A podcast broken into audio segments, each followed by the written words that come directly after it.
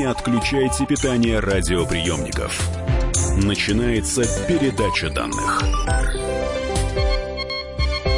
Здравствуйте, друзья. В эфире передача данных у микрофона Мария Баченина. И, вы знаете, столько дат в мае, вокруг которых, э, ну, не то чтобы хочется петь и плясать, но с исторической точки зрения обойти их э, наверное, вряд ли себе позволит какой-нибудь историк, тем более историк, который занимается средними веками. 8 мая во Франции отмечается День Жанны д'Арк. 30 мая Жанну д'Арк, ну, сожгли на костре, не то чтобы мы приурочиваем, мы вспоминаем. День памяти, да, по, по всем канонам, и по мирским, и по церковным. А, день празднования в Орлеане, потому что с 7 на 8 освобождения мы понимаем, что второе имя – это Орлеанская дева.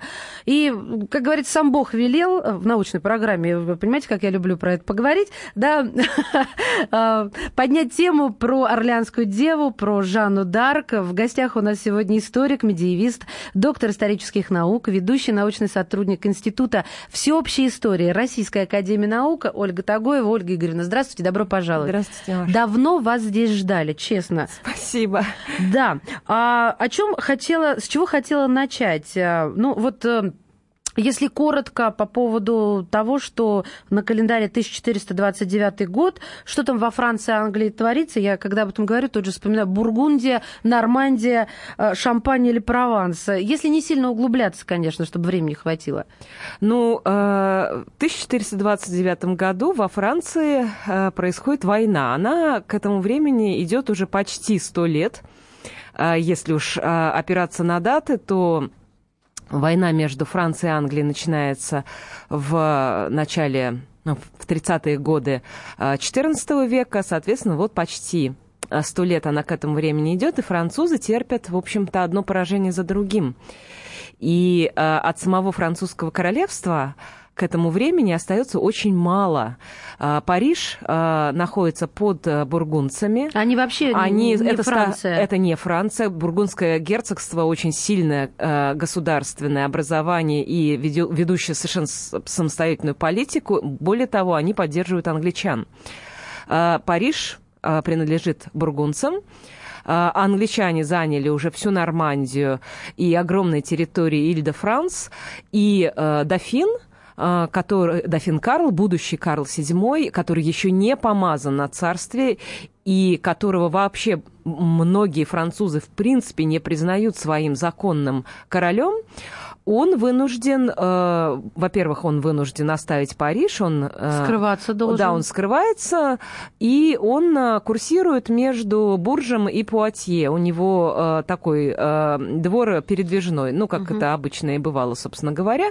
В Пуатье собирается его э, верный ему э, члены Парижского парламента, судебная власть, законодательная власть, и там же э, собираются члены университета парижского, тоже поддерживающие дофина. Часть при этом остается в Париже, и они поддерживают совершенно другую сторону. То есть они на самом деле все разделены. В общем, разброд и шатание Разброд и шатание абсолютно. И, в принципе, как королевские советники, так и сторонние наблюдатели, а их очень много, они очень много пишут, те же итальянцы, итальянские купцы, которые продолжают торговать, и от них мы, кстати говоря, очень много знаем об этом периоде, они все считают, что Франция гибнет.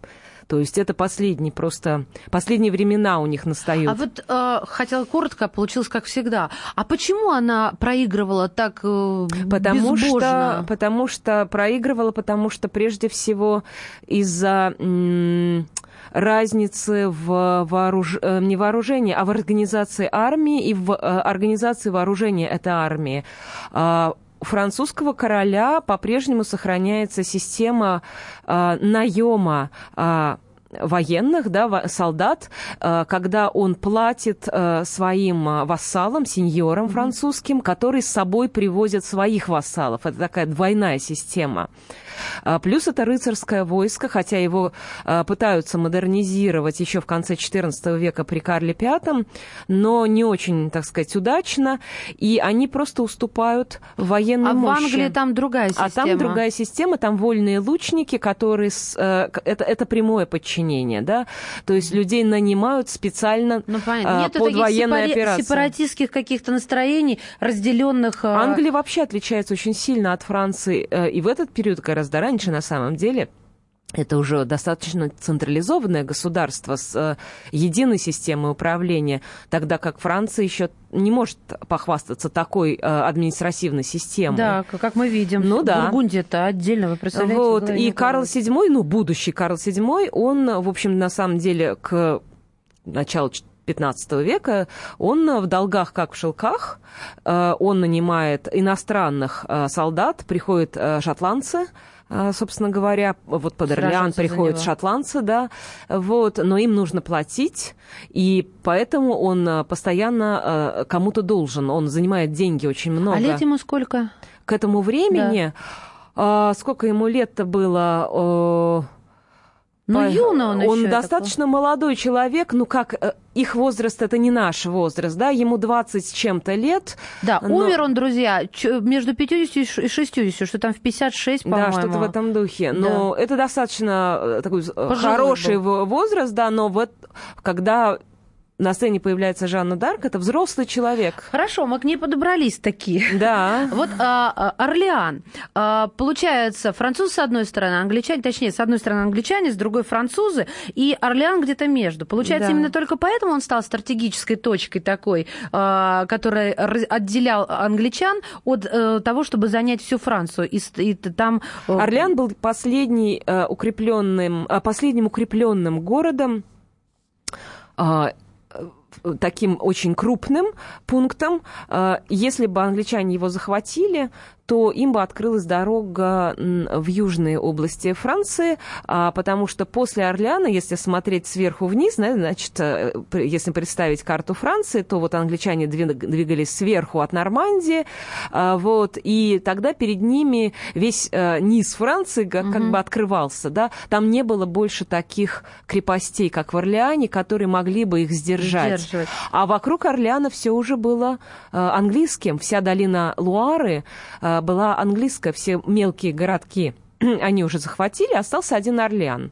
Понятно. Друзья мои, напоминаю, сегодня мы, э, ну, празднуем, так сказать, да, э, и освобождение Орлеана, и День Жанны Дарк, и э, в конце месяца будет День ее памяти с историком-медиевистом Ольгой Тагоева в студии «Комсомольской правды». Жанна Дарк родилась в деревне, а вот имя, на мой взгляд, звучит как-то по-дворянски. Она была из дворян или из крестьян? Нет, Потому конечно, что вот она не была Дарк. ни из каких. Да, об этом, э, э, об этом ее имени, ее фамилии, если можно так сказать, э, велись споры на протяжении нескольких нескольких веков на самом деле. Э, дело в том, что ведь э, у людей 15 века не было фамилий как это не... Она никогда сама себя так не называла. Она называла себя по имени. Э, и когда ее уже захватили в плен и судили, то у нее же спрашивали, как ее имя. И она говорила, что э, меня в деревне моей, дом Реми, звали Жанетта, а потом, после Орлеана, меня стали звать Жанна Дева. Угу. А, это было прозвище, конечно. А фамилия Дарк появилась позднее, когда уже э, историки раскопали всю генеалогию семьи и узнали, что отец Жанны Дарк Жак Дарк э, именно такую фамилию носил. Это не была, не была дворянская фамилия, это была э, его, как бы сказать, а, обозначение, что он происходил из определенного местечка Арк. А, вот из Арка. Угу. И все, на самом деле, такие имена а, средневековые, когда у нас частичка «д» встречается, а это не значит, что они все знатные люди. Ну, мы э, Александра Дюма почитали и ну, да, понимаем, ну, да. но это немножко более обедневшие, но дворяне. Это дворяне, но а, то есть она Когда... была из крестьян? Она была из крестьян, из очень зажиточной семьи, безусловно. Э, здесь вот нет никаких сомнений. Э, и отец ее действительно э, был состоятельным человеком, у них был каменный дом. Это очень серьезно в да, центре деревни. Музей, да, да. Вот этот действительно это аутентичный домик. Конечно, он сильно отреставрирован, понятное дело, но реально он там существовал. Друзья мои, продолжим через пару мгновений. В гостях у нас историк-медиевист Ольга Тагоева не теряйтесь. Не отключайте питание радиоприемников. Идет передача данных. Я Илья Вербух. Слушайте радио «Комсомольская правда». Не отключайте питание радиоприемников. Начинается передача данных. Это передача данных. Мы сегодня говорим про Жанну Дарк, женщину, которая до сих пор остается загадкой, хотя, хотя, на мой взгляд, вроде бы и документы есть, да, и было что почитать, когда я готовилась к программе. Ну, давайте обо всем а, по порядку. У нас в гостях э, человек, которого я долго ждала, а передача данных существует достаточное количество времени, чтобы сказать долго. Историк-медиевист, доктор исторических наук, ведущий научный сотрудник Института всеобщей истории Российской академии наук Ольга Тагоева. Ольга Игоревна. То есть в народе ее звали Жанна Дева. Звучит как-то по-русски ужасно странно. Жанна, или это в современном, современному уху звучит странно? Дева? Наверное, скорее это современному уху звучит странно, потому что э, они ее действительно так называли по-французски ее прозвище звучало как «Ла Пусель» и отсылало одновременно к тому обету девственности, который она дала, и, и одновременно с этим к образу Девы Марии, с которым она себя очень, видимо, э, четко ассоциировала. ассоциировала да. А дала она его как? Все слышали? Откуда все об этом знали? О том, что она дала да, обед, обед безбрачия, безбрачия. Да, и обед Ну, во-первых, об этом а, она сама лично заявила еще в тот момент, когда ее родители пытались выдать замуж. Она же была просватана а, в 13 лет. А, ее родители сговорились с Свадьбе, семьей будущего, так сказать, ее супруга о том, что будет заключен брак, а как она отказалась. Она как раз в 13 лет начала слышать ну, голоса, да? да Если якобы. опираться на ее собственные слова, то да, в 13 угу. лет примерно. Мы не знаем точно, сколько ей было лет, мы не знаем точно, когда она родилась. А вот об этом она тоже сказала тогда в 13 лет. Э, о том, что ей... Да, что или уже гораздо позже, потому что, нет, она... кажется, уже ей тогда должны были заняться как-то. Нет, она никому об этом не говорила, ага. и потом, когда ее уже судили, судили, э, этот вопрос как раз стал одним из камней преткновения, потому что, по идее, э, считалось, что такая нормальная женщина-мистик средневековая, визионерка, она обязательно должна была бы рассказать о своих видениях своему исповеднику. Она об этом никому не рассказывала. Но когда ее попытались выдать замуж, то в результате э, дело закончилось тем, что ее вызвали в церковный суд в соседнем городе Туль, э, куда обратился ее разгневанный жених. Он подал на нее в суд Обалдеть. за то, что она не, не желает за него выходить замуж. Она там объяснялась с ними, и вот тогда она как раз и заявила, что она дала обед безбрачия. А сколько лет тогда получается? 13 примерно. 13, хорошо. Вот а, когда она отправилась а, к королю, а, об этом будем по порядку говорить, я просто Вопрос другой хотел сказать, задать. В одних источниках пишут, что ей было 16, в других 19. Я знаю, что точный год рождения не установлен. Меня интересует другое. А, вот в те времена девушка в 16 и в 19 это две большие разницы? Или тогда, как, как воспитывали, ну, тем более учитывая, что она жила с родителями. То есть вот на современную линейку мерила, как кто она была, скольких лет? Ну, смотрите, ни 16, ни 19 лет, в принципе, ничем не отличаются. Тут другая, э, как бы сказать, другая дата важна. А, ей уже было 14 лет, а 14 лет по средневековой правовой традиции, собственно говоря, заимствованной из Рима, э, в 14 лет человек абсолютно считался совершеннолетним и, более того, правоспособным. То есть она угу. сама за свои слова и действия отвечала. Это значит, что в 14 лет она могла, например, сама себя представлять в суде. Ей не нужен был опекун для этого. Да? Какие прогрессивные у них были Да, но нравы. это вот э, римская система угу. деления возрастов. И они очень жестко ей следовали на самом деле. То есть, когда речь заходила о очень молодом человеке, и возникали сомнения в том, сколько ему лет, обязательно в э, материалах того или иного дела будет присутствовать вопрос, а сколько тебе лет, И при любезный? этом крестьяне не особенно интересовались, сколько им самим Они лет. не знали, да, не, знали. не велись никакие записи по никаких приходских книг, да, от этого периода не существует. И э, обычно всегда, если дело заходило о суде, то типичное было выражение «мне примерно столько-то лет». А, хорошо. Ну вот, э, ну вот когда ее наконец судили, она сказала в суде, мне примерно Э, там... Смотри, сколько у нее судимости-то. А, По... суде сколько она раз была?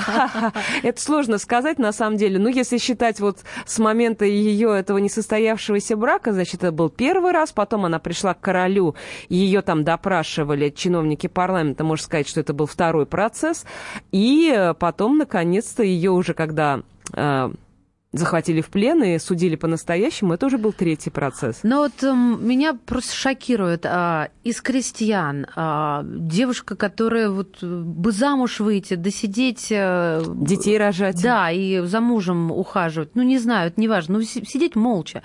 А, выдержать такое количество процессов, уже даже мы не говорим вот о последнем роковом для нее.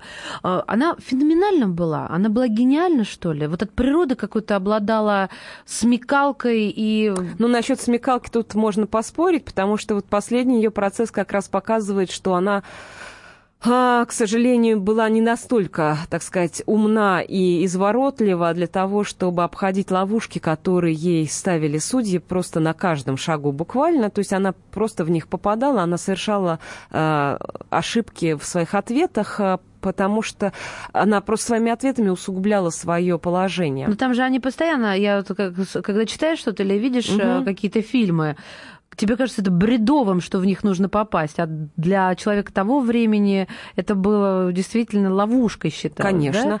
Там огромное количество было теологических вопросов, на которые, в принципе, мог ответить человек только с университетским э, теологическим, богословским образованием.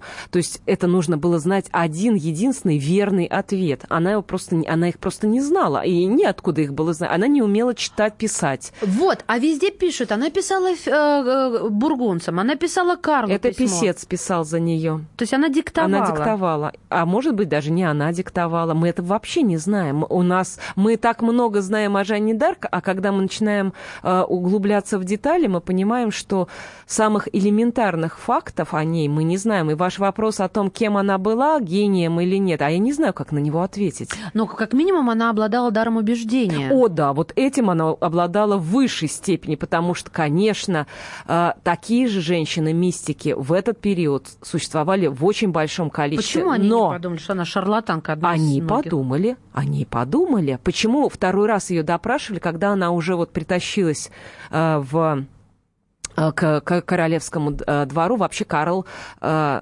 он человеком был крайне недоверчивым, крайне недоверчивым. Ну еще бы, и к нему, родителями. к нему ломилось безумное количество таких же вот женщин, и ни одну из них не допустили до короля. Ну, хорошо, до дофина тогда а она еще. год пришла, ее отправили назад. Второй год Да, она была очень упорная Расскажите, девица. как она из дома-то ушла? Ведь Но она сбежала. Она сбежала, большим. да, она это был грех непослушания, и потом с этим, когда ее реабилитировали, э, вот через 25 лет после казни, э, при том же самом Карле VII, естественно, потому что ему так сказать, она его на трон возвела, ему нужно было как-то как легитимировать этот процесс, да, потому что иначе получалось, что ему еретичка помогала.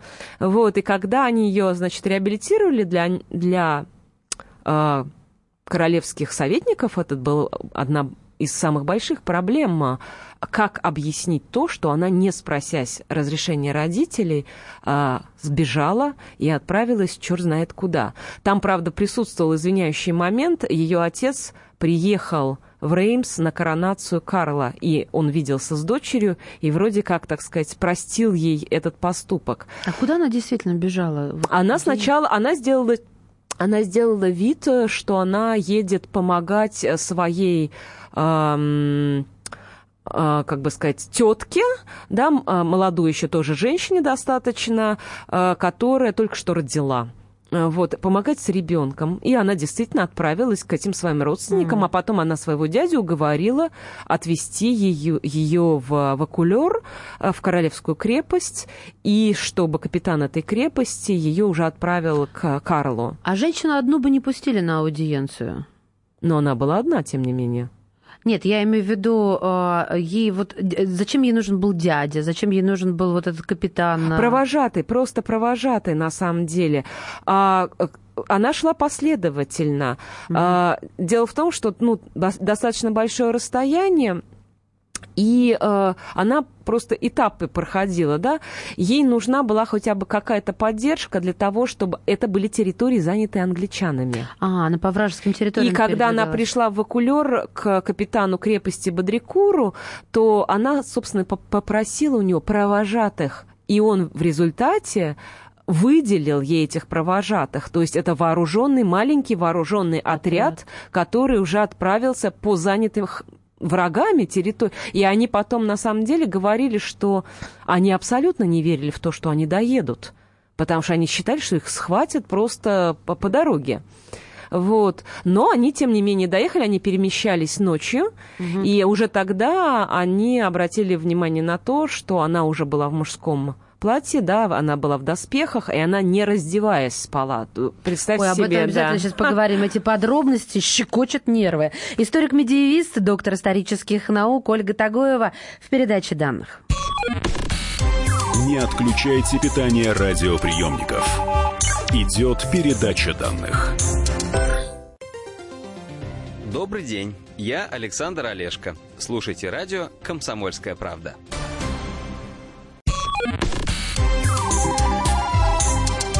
Не отключайте питание радиоприемников. Начинается передача данных. И снова здравствуйте, друзья. Мы сегодня отмечаем День Жанны Д'Арк. Вообще весь май во Франции окрашен празднованиями. И с 7 на 8 мая было освобождение Орлеана. 30 мая – это День памяти Жанны Д'Арк. Ну а 8 вся Франция просто отмечает День Жанны Д'Арк.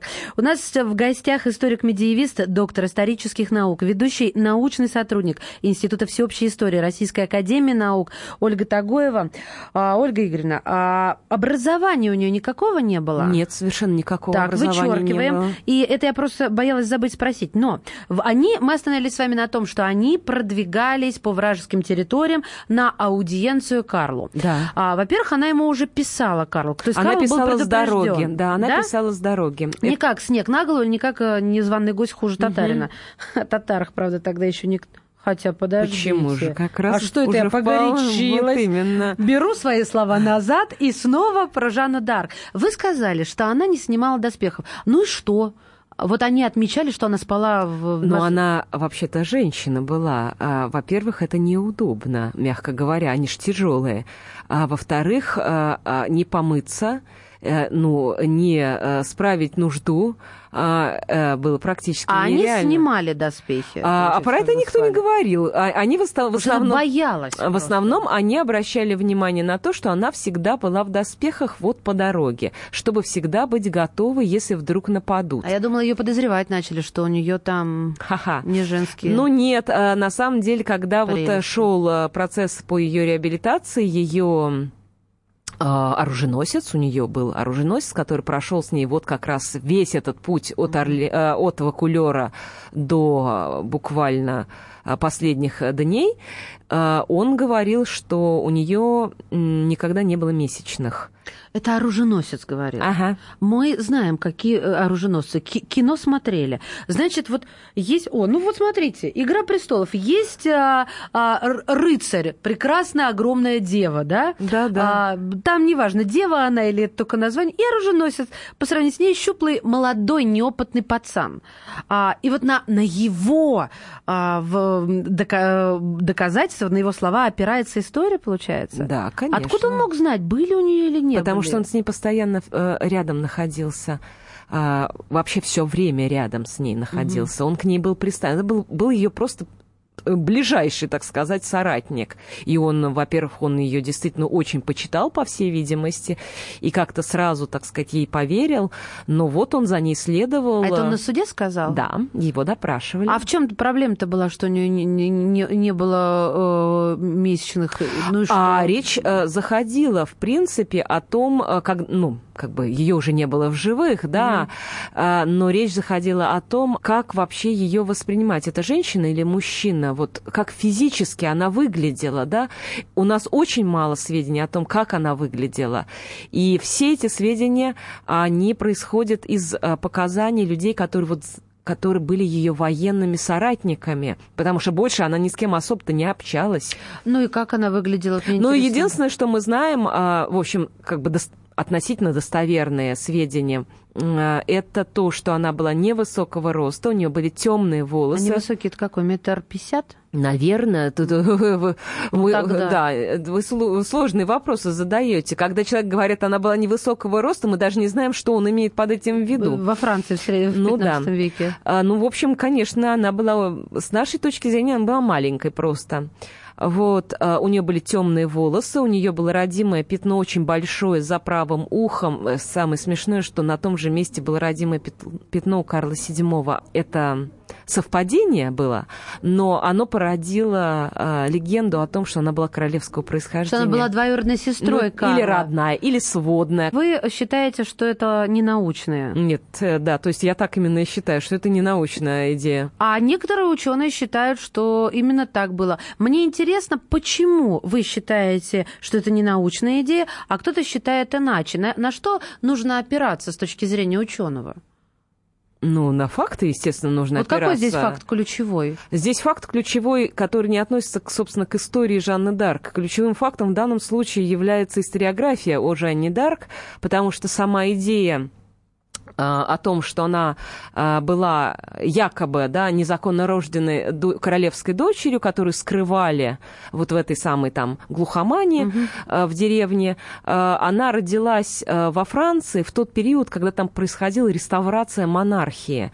То есть в начале XIX века mm-hmm. после событий революционных, после Наполеона Бонапарта. Ну, это были пропагандистские истории. Абсолютно. Хорошо, тогда вычеркиваем из протокола, не будем на это тратить время. Хотя в конце, может, и вернусь, если хватит времени. а, известно, нам известно мало о Жанне Дарк, а известно, какой был Карл, какого он был склада характера. Ведь был момент, когда они разговаривали наедине, и я читала, что он выглядел очень счастливым после разговора. Это может быть, конечно, художественный вымысел. Ну, конечно. Но вот э, через призму Карла как-то зайти на, на нее Просто так обидно, что мы не знаем, какой был характер. Да, она была нежная, строгая, грубая, пацанка. Нет, ну мы или... какие-то вещи, конечно, о ней знаем, э, но то, что касается Карла, то у нас сохранились от него прекрасные совершенно портреты Фуке. Э, их, по крайней мере, два аутентичных, написанных с натуры. Э, но я уже сказала, что он был крайне недоверчивым человеком, очень осторожным, очень осторожным, никому не доверял. У него был очень ограниченный круг вот таких действительно близких советников, и он их очень редко менял на самом деле. Вот. А что касается остального, но э, у него была любовница постоянная, да. То есть он был традиционный? Да, абсолютно, абсолютно традиционный. А она могла на него как женщина произвести впечатление? Или это исключено по, по Нет, поводу... я, ни, э, никаких сведений об этом нет абсолютно. Э, кроме того, а, ее собственное, так сказать, э, самоощущение, оно, видимо, вообще исключало. Она не транслировала ничего, ничего сексуального, абсолютно. Да? Она, в общем-то, mm-hmm. была, видимо, асексуальна абсолютно. И о ней мы знаем как раз вот из рассказов ее людей, которые ее... Она с Карлом не очень много раз виделась, виделась, конечно, но не так много времени рядом с ним находилась. И скорее нам нужно здесь опираться на рассказы тех людей, с которыми она воевала, да, бок, бок о бок. У нее было два каких-то рыцаря верных, или это придумали? Это были ее, э, это были ее провожатые из э, Вакулера в Шинон, э, где вот был на тот ага, момент вот самые, король. Да? да но э, были люди, которые очень ее хорошо знали. Герцог Алансонский, например, который совершенно невероятные, так сказать, дал о ней показания вот на процессе по реабилитации. Он сохранил о ней самые, так сказать, восторженные воспоминания.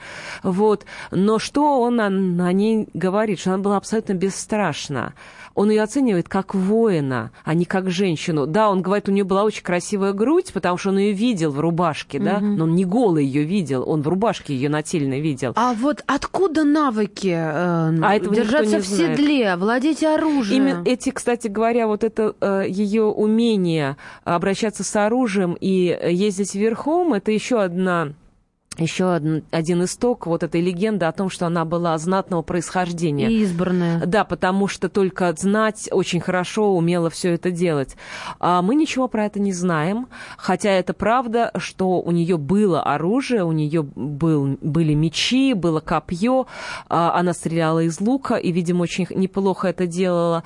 А, Но когда она сама дает э, показания в суде о том, что она вообще вот в военных Умеет. компаниях делала, она говорит, что у нее был штандарт, который был дороже ей в 40 раз, чем меч, и она никого никогда не убивала. Она, ех... она держала штандарт свой. То есть, на самом деле, она говорит о том, что она была не военачальником, а она была неким Символом. символом, за которым шли войска. То есть, она их просто увлекала за собой. Э, Штандарт это знамя или хоругвь? А, ну, скорее, это хоругвь, да. Это Ага. есть знамя, у нее было знамя. Ей- у- Вот что это за знамя? Я никак У не нее было понять. два э, отличительных знака, да, знамя и штандарт. Это разные вещи абсолютно для средневековой вексилологии, то есть науки о знаменах. Это различные абсолютно э, Одно артефакты. ее личное, а другое как Нет, Карл это все ее было, все ее личное. Это вот Карл ей выдал эти знаки А, отличия. Не совсем так. А, Она сама их заказывала, и это ее была идея, что там должно было быть изображено. О знамени мы как раз, кстати говоря, очень мало знаем. Мы знаем гораздо больше о штандарте. И там а, было изображен, э, был изображен Господь, Иисус Христос, а, который держал земной шар. Ну, то есть это, это образ Спасителя, да, вот Вседержителя и Победителя. И это был ее, так сказать, символ. Вот. И то, что у нее на штандарте изображен а, Иисус Христос, это очень многие знали, даже те люди, которые никогда ее не видели. А про меч? Говорят, что она сама сказала, где найти ей меч. Это был А, один из мечей, который у нее их было несколько. В церкви был найден, она, мол, сказала, там он да, лежит, да, да, да, да, И, за мол, алтарем на, в земле. Да, но это такая расхожая история. Это да. легенда или как вы к этому относитесь? Но она сама об этом рассказывает на а, допросе, поэтому, вероятно, нужно в это верить. А, что меч ранее принадлежал даже Карлу, Карлу Марте- Великому. Карлу Мартелло, это другой, другой а, это Карл, другой, да. да? Ну вот Мгм. видите, начиталась художественной прозы. А вот мужское платье, вокруг него очень много внимания уделяется этому факту. Сейчас поговорим о том, что это было как-то даже грешно, да, надевать. Конечно. А дворянки могли себе позволить мужское платье? В некоторых случаях, да. А в каких случаях? А, Если это оправдано обстоятельствами. А, На самом деле на эту тему было огромное коле... существовало огромное количество разнообразных а, рассуждений. И, в принципе, те же самые французские богословы, они считали, что если ситуация вынуждает женщину или мужчину переодеться в одежду а друг... мужчине тоже нельзя было? Женскую одежду? Да. Мужчине? Ну, мы О, же не о Калигуле говорим. мои. Нет, нет, нет, вы поймите меня правильно. Ну, а в чем здесь грех-то я никак не уловлю? М, Ну, это присвоение, во-первых, э, соверш- это, как бы сказать, грех против природы, против Личину естества. он меняет. Конечно. Я вот в, в теологическом понимании хочу узреть соль греха. А соль греха это, э, так сказать, ну, как бы это против того, что создал Бог. Понятно. Он создал Спасибо, вас да. женщиной. Значит, вы должны себя вести как женщина. Прежде всего, вы должны выглядеть как женщина. Но были ситуации, когда и женщина, и мужчина могли одеть одежду противоположного пола. Если нужно было спасти свою жизнь, Первый вариант. Или второй вариант, если этот человек э, вынужден был исполнять обязанности, э, свойственные другому полу. То есть, если мужчина, например, как будто превращался в монашку, а женщина, соответственно, могла одеть, э, надеть мужской костюм и доспехи, если ей, например, нужно было защищаться, защищать свои владения. Историк Ольга Тагоева в студии «Комсомольская правда». Продолжим через пару мгновений. Не отключайте питание радиоприемников. Идет передача данных. Здравствуйте, я продюсер Анатолий Малкин. Слушайте радио «Комсомольская правда». Это очень важно.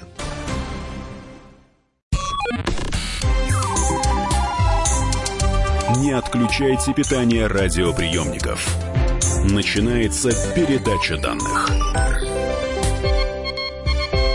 Это передача данных. Сегодня мы посвятили нашу программу Жанне Дарк. Я хочу как можно меньше времени сейчас занять. Представлю только нашу замечательную гостью, историк-медиевист, доктор исторических наук, ведущий научный сотрудник Института всеобщей истории Российской академии наук Ольга Тагоева. Ольга Игоревна остановила вас на том, в каких случаях э, оправдывалось... Э, а, Ношение мужского костюма. Именно, да. И вы стали говорить, что выполнение обязанностей противоположного да, пола. Да. Вот не очень я здесь поняла поняла. Ну, смотрите, например, вот такая ситуация, когда женщина становится правителем. А так. правитель – это мужская функция. И э, в этом случае очень часто ну, собственно говоря, это вообще-то говоря началось еще с Древнего Египта. Я тоже вспомнила именно Египет, когда а, она... Да-да-да, Хатшепсут, например, с, да, да, с бородой была. и в мужском костюме. Именно так она и появлялась перед своими же, подданными. Да, но в Париже-то, вернее, во Франции, правильно сказать, а, подданные, хотя нет, в Париже, они хоть как-то могли периодически лицезреть, а в Египте практически никогда не видели подданные своего фараона. Ну, во Франции вообще-то и не было таких ситуаций, когда какая-нибудь королева переодевалась в мужское платье. Угу. Но были более мелкие владения, синьериальные. Та же самая графиня де Монфор, которая возглавляла войско своего мужа и участвовала в сражении. Ну, понятно, что она не в юбках там на, верхом на коне боевом скакала. Она была в мужском платье Хорошо. и в доспехах. Хорошо. А, а когда-нибудь кто-нибудь сравнивал Жанну Дарк и Юдивь? Да, конечно, это одно из самых распространенных сравнений. И оно появилось еще при жизни Жанны Дарк, безусловно. А знали, да, про Юдивь там? Дело в том, что про Юдивь в Библии не говорится, что она в мужском платье. Нет, она наоборот нарядилась. Она нарядилась, а, конечно. Напомазалась. Именно, именно. Пошла соблазнять. Соблазнять. Я почему и спросила, что в этом в, все различие. Она взяла женской сущностью своей и сказала потом, что благодаря моей красоте Бог, э, вернее, я воспользовалась своей красотой, и Бог дал мне эту силу победить врага, правильно? Да. И я не была умершвлена им. А тут совершенно другая история. Ну хорошо. Я э, читала о том, что она была ранена да, несколько раз. Да, несколько и раз. И поняла, поняла, что я не представляю, что за ранения были. Чем сражались? Вот мечом, лук. Меч, э, лук, стрелы, да. арбалеты, вот. пушки между прочим, уже при Орлеане пушки, и э, очень активно использовалась артиллерия. Угу. Под Орлеаном первый раз ее ранили, э, стрела попала ей э, в плечо угу. э, и э, просто пробила ей кольчугу. Угу. Потом она, ей, в нее попали камнем, а когда она пыталась э, э, штурмом взять Париж, э, в нее попали э, камнем из катапульты и она упала на дно рва. Если в Орлеане она практически сразу оправилась, то под Парижем она действительно сильно пострадала. А в чем была проблема там в Париже после а такого им, им, побед? им не открыли ворота. А, то есть, а, когда а, был взят, а, освобожден Орлеан, да, английская осада была снята, то наступила так называемая неделя побед в долине Луары, когда все вот мелкие-мелкие городочки были взяты, освобождены от англичан, англичане отступили, и Жанна отправилась на очередное свидание с Карлом, дофином, и убедила его идти в Реймс на коронацию, потому что а, вроде как он считался де-факто королем, потому что его отец Карл VI уже умер к этому а времени. А де юра ничего не случилось. А де юра ничего не случилось. И для большинства французов а, это сама коронация была очень важна. Да, я понимаю. Они его, значит, она его уговорила, они отправились в Реймс, и они опять шли по территории, жители которых не поддерживали Карла.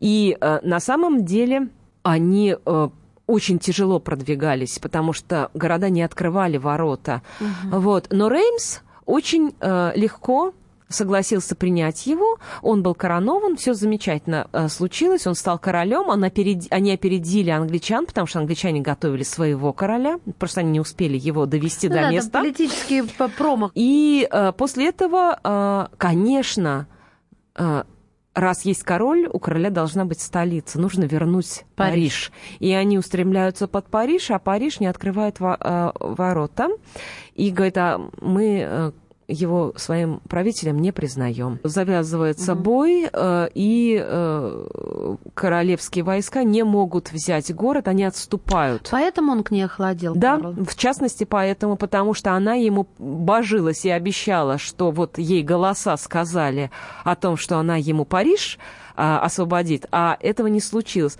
А он к этому моменту-то уже поверил. Все так хорошо складывалось. Да. Действительно, она реально ему ну, вот очень много для него сделала. Для слушателей скажу, что, например, а, ну, Орлеан, да, французские начальники вообще считали невыполнимой эту задачу. Она за четыре дня справилась с этой задачей, то есть а, освободила Орлеан, да.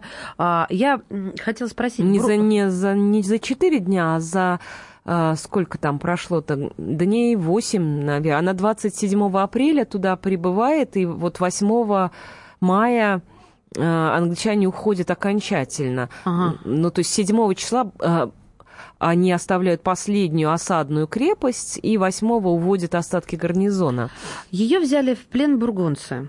Да и потом продали англичанам. Продали англичанам. А если коротко, просто время неумолимо, а в чем был смысл продажи? Только деньги или какие-то давили на них? какие-то интриги политические. Это очень, э, очень темная история с этой, с этой продажей. На самом деле до сих пор ведутся споры о том, а, предлагали ли они Карлу VII выкупить ее из плена? Но он же ничего не сделал. Он ничего не сделал. Считается, что он ударил. ничего не сделал. Но есть э, некоторые косвенные данные о том, что бур, э, герцог Бургундский писал Карлу, угу с предложением выкупить ее как военного, военнопленного, как э, э, выкупали обычно знатных военнопленных. От чего ее заставили отречься? Там же очень хитрый кардинал принимал участие, который был про-английский такой. Епископ. Епископ, да. Кашон. А, и он как-то все-таки, она не хотела отрекаться, не хотела отрекаться, мол, я не ведьма, я не ведьма. А потом там... он что-то там захитрила сделать с платьем эта история. С платьем, да, история. Ее начали судить как э, ведьму. И они э, судили ее в Руане. Значит, ее судили местные церковные власти во главе с епископом Кашоном.